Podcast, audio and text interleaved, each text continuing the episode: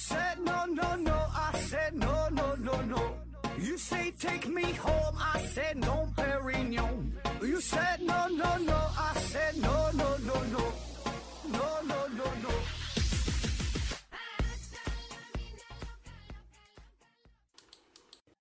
拼命探索，不计后果。欢迎您收听《思考盒子》，本节目由喜马拉雅平台独家播出。昨天那期节目又出现了严重的播放事故，节目剪辑这后期出现了一些问题整重复了。这还得是都是我手下的小编整的这个不是我整的这小编咱这节目组没整好所以呢，今天呢，咱就是说这么一小段把第三部分昨天关于变性人的第三部分给补上来这我还得都重录一遍之前的资料呢也都找不到了，这个下月都得扣他们工资了，都得继续说这变性人说变性人的产生原因为什么会有人想要变性？这就是叫性别认同障碍男人身女儿心，是女儿身是男人心这就叫异性，异就改变嘛。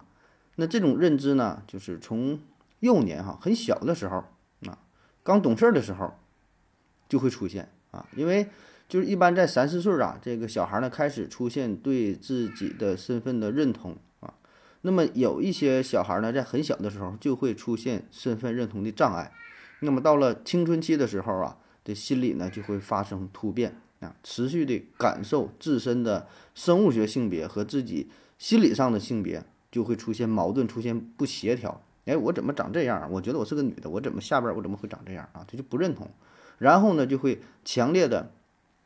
要求通过变性手术来改变自身的性解剖结构。那如果说这个变性手术得不到满足的时候，那他内心呢是非常矛盾的，就会出现自残，就会出现自杀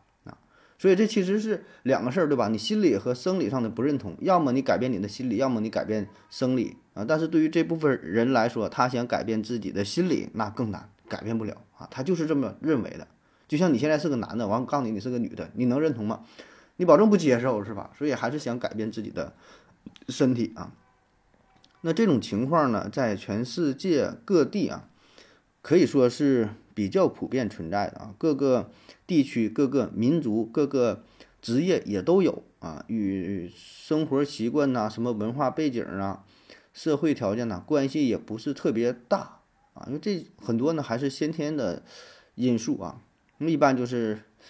3-4岁小孩他就打小呢他就是这么长的正常过程呢咱应该是自己的身体结构和这个心理认知相一致的但是呢这也有一些它就不是这样那么概括来说呢，一个是内在的原因就是生物学因素或者叫 DNA 决定的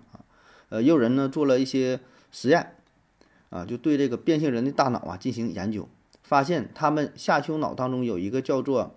中文床核中央区的这么一个核团也不知道是啥，反正就是大脑当中有这么一个区域吧。说变性人的这个区域跟不是变性人的这个区域呢不太一样就是普通男性这个核团应该会比普通女性这个核团的位置这个区域要大44%，就更大一些。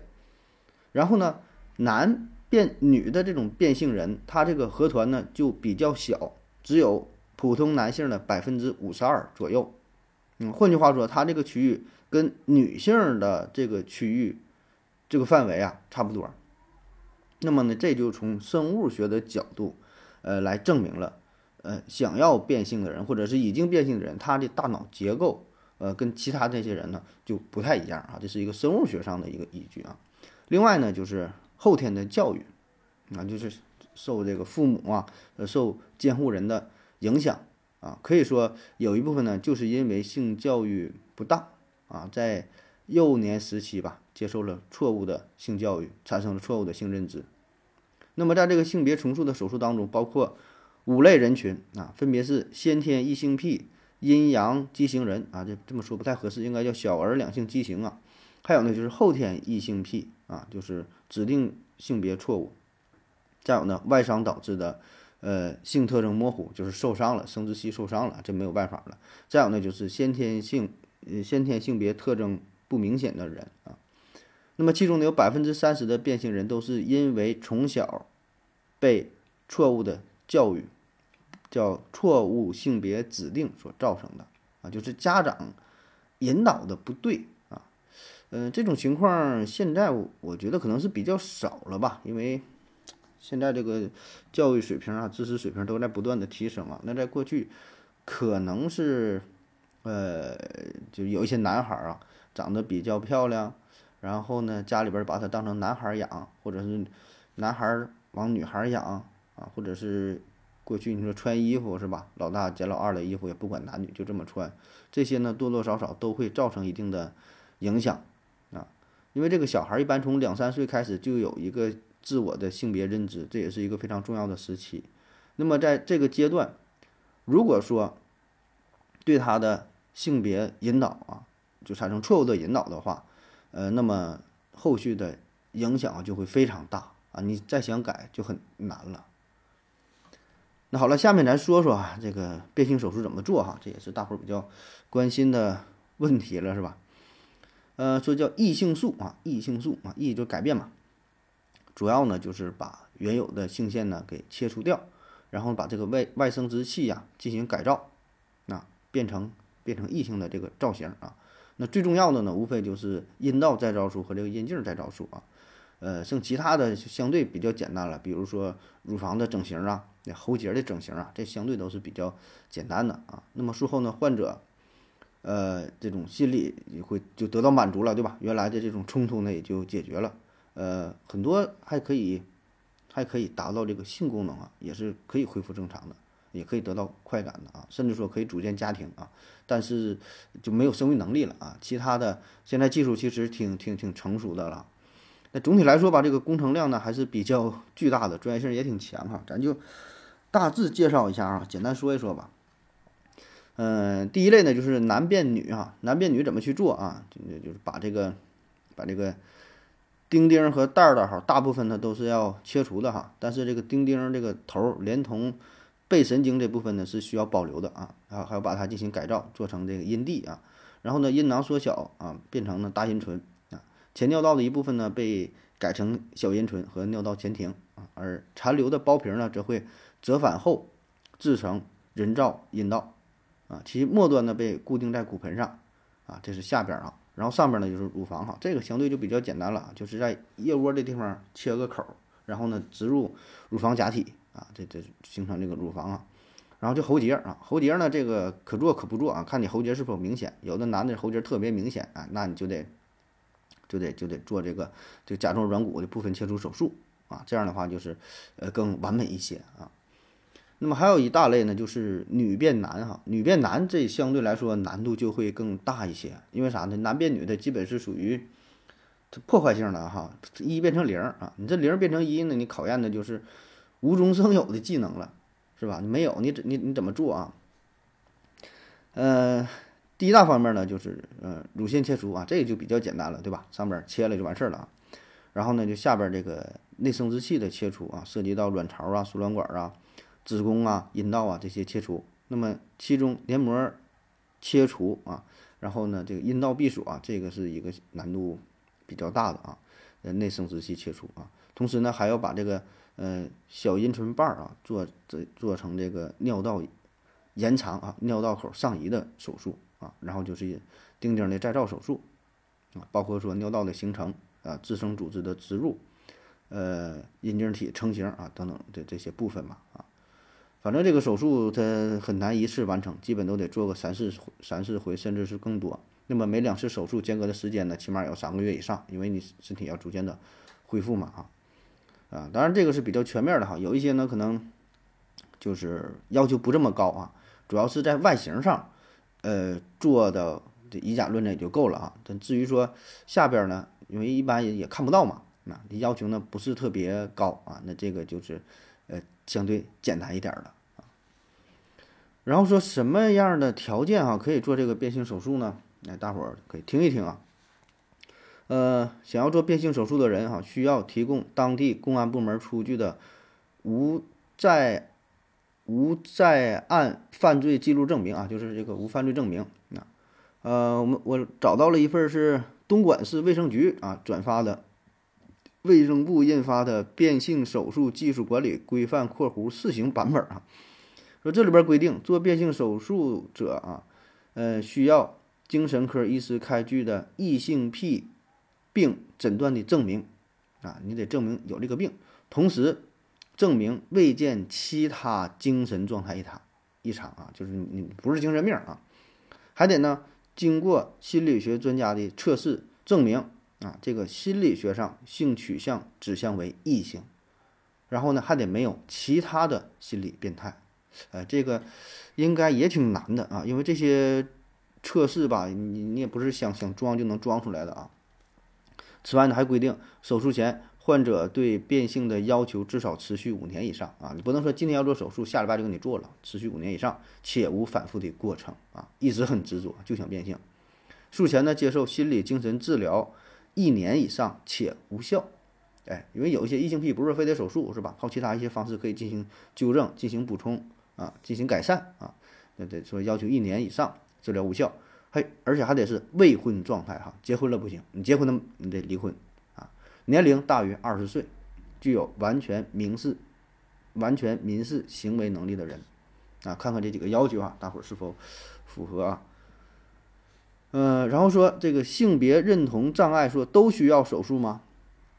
这个呢也并不是啊，因为这个如果是儿童时期啊，可以家长啊进行一些纠正啊，进行一些引导啊，就算是成年之后，如果说希望进行手术变性的话，一般呢最开始啊，医生也会先建议，说你穿戴一下异性的服饰啊，佩戴一些饰品呐。以异性的社会角色生活一段时间呢，啊，就是你体验是否你真正喜欢，就是活成异性那样啊。有些人就是叶公好龙是吧？啊，想的挺好，但真正变成那样呢，可能又不太舒服，对吧？那做手术这事儿你就很难了，男变女，然后你再变回来，那很难达到啊。所以呢，先让你体验啊，先让你以一种异性的身份融入到这个社会，进行一些心理的疏导，看看能不能改善啊。如果能改善，那是更好的。最后实在不行了，咱说那再考虑这个手术的事儿啊。因为就是小孩儿啊，这种情况多多少少都会有，对吧？就是有一些是因为好奇，比如说小的时候，小男孩儿啊，偷穿妈妈的高跟鞋呀。是吧？抹口红什么的，他好奇啊，所以这个儿童的教育啊，这还是比较重要的哈，重在引导啊，而不是粗暴的这个打骂啊，以免呢造成心理上的影响啊。还有一个大伙儿比较关心的问题，就是变性以后是否还有生育的功能啊？这个刚才咱说了哈，这套手术下来，基本该切的都切了哈，这一个破坏性的手术啊，所以基本上是不会再有生育的功能了哈。但是也有意外哈，我查到了一个资料，说在2006年，有一位曾经接受变性手术的男性，就是男变女的啊，变完之后呢，说错了，这女变男之后怀孕生子了啊，